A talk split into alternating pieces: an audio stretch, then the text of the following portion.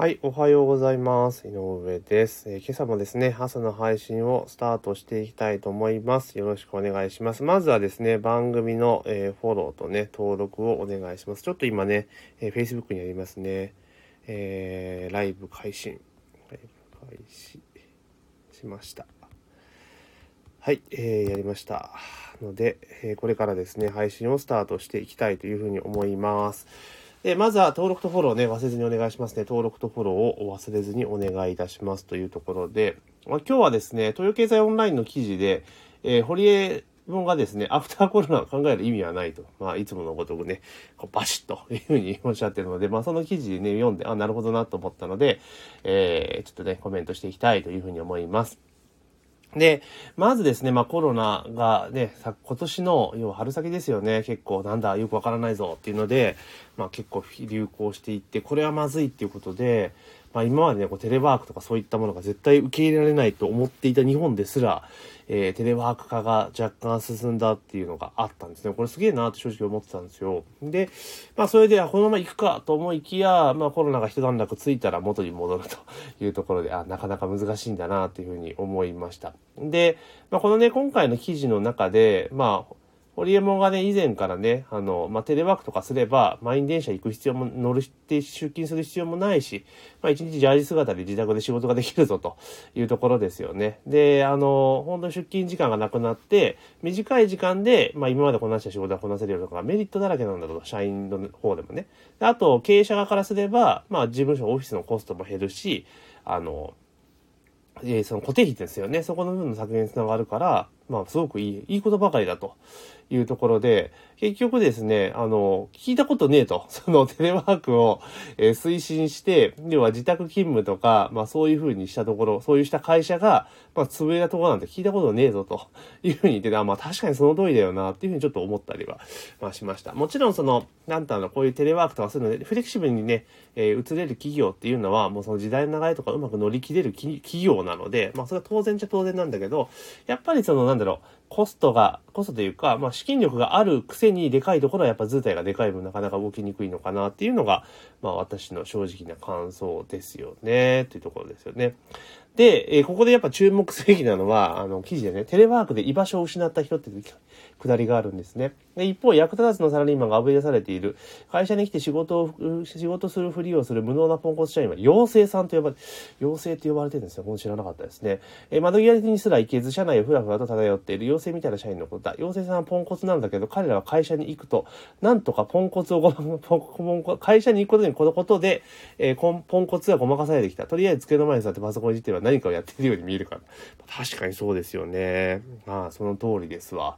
うん。それで、リモート化が進むと、陽性さんがいらないということがはっきり可視化され、まあ、彼らはリモート会議であの、存在も発揮せず、いずれその会議にすら呼ばれなくなるっていうところですよね。まあ、ただ、これ仕事やってるフリーの人たちっていうのは、別に結構メンタル強いはずなので、リモートで呼ばれなくなってもなんか、残っちゃうような気もしますけれどもね。あ、北さんおはようございます。ありがとうございます。いつもちょっとね、今日早い時間に配信をしております。まあ確かに、そのリモートとか Zoomとかでミーティングとかをしていると、黙ってたら本当にいないのと一緒ですよね。うん、だからまあ、ね、そうやって企業側からすれば、まあ、いるだけの人を、まあ、炙り出せるっていうのは、まあ、かなりメリットはありますよね。で、実際そのなんだろう、まあ、私自身も会社員に出てからもう4年経っちゃうので、最近の情勢ってよくわかんないですよね。今その、なんていうかな、コロナ禍になった中で、どこまでテレワークでどんな感じでやってんのかなって、ちょっとそうイメージはつかないんですけれども、まあ、ただ、あの、現役でね、会社員やってた時とかって、やっぱり、その、なんていうかな、会議のための会議とか、ほんと余計なことめちゃめちゃ多いんですよ。で、パワーポイント作る人とかね、そういう仕事の人いるんで、そういう仕事っていうわけじゃないんだけど、やったらパワーポイントばっか作ってる人とか、結構いるんですよね。うん。あと会議とか出てても、あの、なんていうかな、座ってるだけの人っていうのは結構いるんですよ。で、やっぱり思うのが、もちろんそのね、フリー社員でね、今ね、えー、北さん書いてくれました。フリー社員っていうのもそうなんですけど、フリー管理職も実は結構いるんじゃねっていうふうにはちょっと思うところもあるんですよね。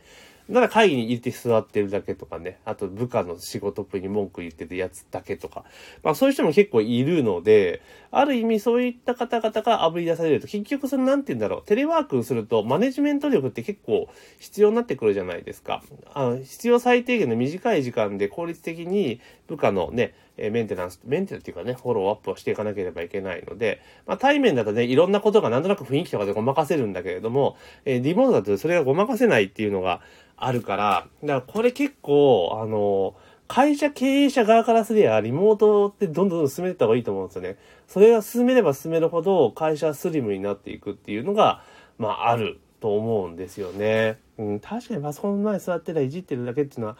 ありましたけどね、まあ私の場合、現役の時って、最後、え新業態の開発の仕事をしてたんですけど、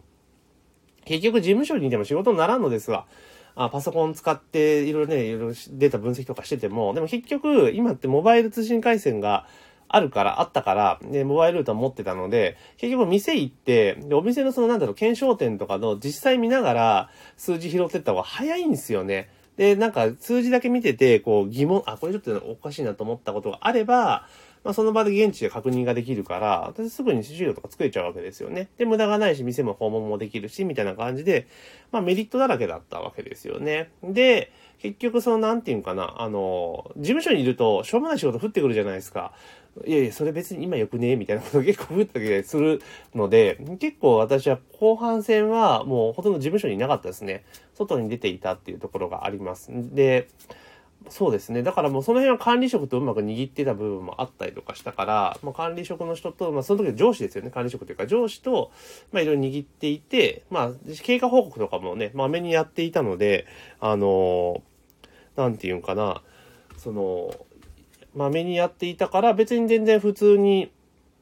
あれですね、あのうまく、その外で仕事しても全然文句言われなかったなっていうところがあります。だから結構ね、あの、いい感じで仕事は最後してましたね。まあ、もちろんもう最後の1年なんていうのは、まあ会社をね、まあ、独立するってこと決まってた決めてたわけですよね。で、上司も、まあ、その上司も結局、ななんかね、同じタイミングというか、ちょっと私よりちょっと後にも結局退職して起業しちゃったんですけど、なんかそんな感じだったので、まあ、最後の一年結構面白かったかなと。まあ、それまでは別に普通に会社員としてやってましたけど、ただ、あの、私の場合っていうのは、その、事業部門ね、あの、田島さんおはようございます。ありがとうございます。あの、事業部門に戻った時、それ以前に、あの、本社の経営企画ってところでお仕事してたので、どちらかというと、こう、一人で動く仕事の方がめちゃめちゃ多かったんですよ。なので、だ逆に言うと外から、他の人から見たら、あの、ここで言う、何してるかわからない人系に見えてたかもしれないんですけど、結構その一人で仕事で動くことがすごく多くて、で、経営企画とかの仕事やってる時っていうのは、あの、あれなんですよ。何やってるかも言えないことって結構あったりするんですよね。その業務上のね、あの、守秘義務じゃないけれども、あったりとかするので、だから、例えば、その、同期とかね、事業部門のスタッフとかと会ったとしても、やっぱ話せないことめちゃめちゃ多かったりするわけなんですよ。で、まあその流れから来て、最後の3年間は事業部門に戻って、えー、マーケティングとかやってましたけれども、やっぱりその、本店とね、事業部門とのパイプとつなぎみたいなところでやったりとかするので、やっぱりあの、やっぱ一人で動くってことが多かったんですよ。で、それは上司はそれも分かっているので、あれなんですけど、ただ同僚とかの社員から見ると、やっぱりちょっとあれって思われてた節はあるかもしれないですよね。だから妖精さんとか思われたら嫌だな、今振り返ると嫌だなと思ったりするんですけれども、まあそういったことを結構やってたりしましたよね。うん。だから、まあこうやってテレワークとか進んでいくと、どんどんどんどん生産性は絶対高まっていくし、しあの、逆に社員からすれば、通勤時間とかもなくなるじゃないですか。だからこれすごい財産だと思うんですよね。例えば私の場合は結構、その、職場までね、ドアツドアで40分ぐらいやったんですよね。電車乗り継いで行って、え40分ぐらいでオフィスまで着けたので、まあ、そんなに苦じゃなかったし、その、まあ、東京じゃない大阪ですから、あの、ラッシュになる前に、その混雑する前に降りて、事務所みたいな感じだったので、で、始発し、両方とも乗り換えはあったんですけど、始発始発だったから、だから全然通勤とかあんまり実は苦じゃなかったりはするんですけど、だからそれでも、ね、片道時間、40分つって往復で行ったら80分で約1時間半ですよね。これがだから、1週間続けばね、えっ、ー、と、5日間だから 2, 2時間半と、えー、5時間だから、7時間半、約8時間ですね。1日分の時間が浮くわけですよね。これ結構でかいなっていうのはありますよね。で、その時間使えばね、いろんなこともできるし、要は会社のお仕事以外に、まあ、例えばね、自己啓発で、えー、いろんなね、スキルを高めることもできるでしょうし、まあ今だったらサイドワークなんか全然普通にできちゃいますよね。だからそういうこと考えると、個人的にはめちゃめちゃ今の時代っていいなって思いますよね。テレワークとかできたら最強じゃんとかちょっと私は思ったりはしています。で、まあ実際、あの、なんだろう、テレワークっていうところで言うと、まあ今私はその、なんだ、えー、個人でやってますけれども、まあ、基本的に、その、なんだ、えっと、 Zoomとか使った打ち合わせって2017年ぐらいからやってるんですよ。2017年ぐらい。もう今から3年ぐらい前ね。要は、その、クライアントさんと打ち合わせするときは、まあ、あの、なんていうかな、 Zoomで、えー、直接遠隔でですね、打ち合わせをするってことも普通にやってたわけなんですよね。で、まあもちろんそのクライアントさんとかによってはね、対面で希望される方も多いし、まあ Zoomってそもそも説明するのが結構大変だったりするじゃないですか。まあだからまあそのよっぽどちょっと距離があって移動時間にね、例えばクライアント先に訪問するのに、例えば往復で3時間かかるぞというような時はもうちょっとすいません、ちょっと時間もったいないんで Zoomにしていいですかっていうのでセットアップとかで全部やって、まあ Zoomのミーティングに切り替えたこともあります。うん、で、 Zoomでやると結構、そんなんだ、ね、収録でされてるデータも残るし、ね、議事録みたいなのも完全に、できちゃうじゃないですか。だからすげえいいなと思ってやってたと。だからこれが今の会社でできたら、できる、いや、使ってるわけですよね。すげえいいなと思いますよね。別にオフィス行かなくても、自分の家で 仕事して、で、ミーティングして、会議もだから、あれですもんね。その、なんつうのかな。えー、時間がプチッと終わるでしょうし、自分の案件関係ないことだったら別の作業できるわけじゃないですか。あの、ね。で、しかも、今って大概、なんていうかな。デュアルモニターとかしとけば、一個はね、会社の会議の画面にしといて、一個は別の作業をすることもできるし、要は会議しながら、あの、会議に参加しながら別の仕事もこなせるっていうのはかなり効率的だと思いますけどね。うん、だからすげえいいなって、今、今だったら、まあ会社員に戻りたいと思わないですけど、まあ今だったらもうちょっとうまくいろんなことができるんじゃないかなって思ったりはしています。まあなので、まあこういった形でですね、あの、なんていうのかな、テレワークが進んでって、そのね、無能、無能な社員って言い方はちょっと語弊があるかもしれないけど、まあ何やってるかわからない人がどんどんどんどん、えー、炙り出されていくっていうのは、まあいいんじゃないかな。ただ、この人たちをじゃあ会社がね、リストラできるかって言ったら、これまた難しいんですよね。これは日本のね、法令上もなかなか難しいところで、なかなかやっぱり辞めさせられないっていうのがありますから、で、こういう人たちっていうのは基本的には、あの、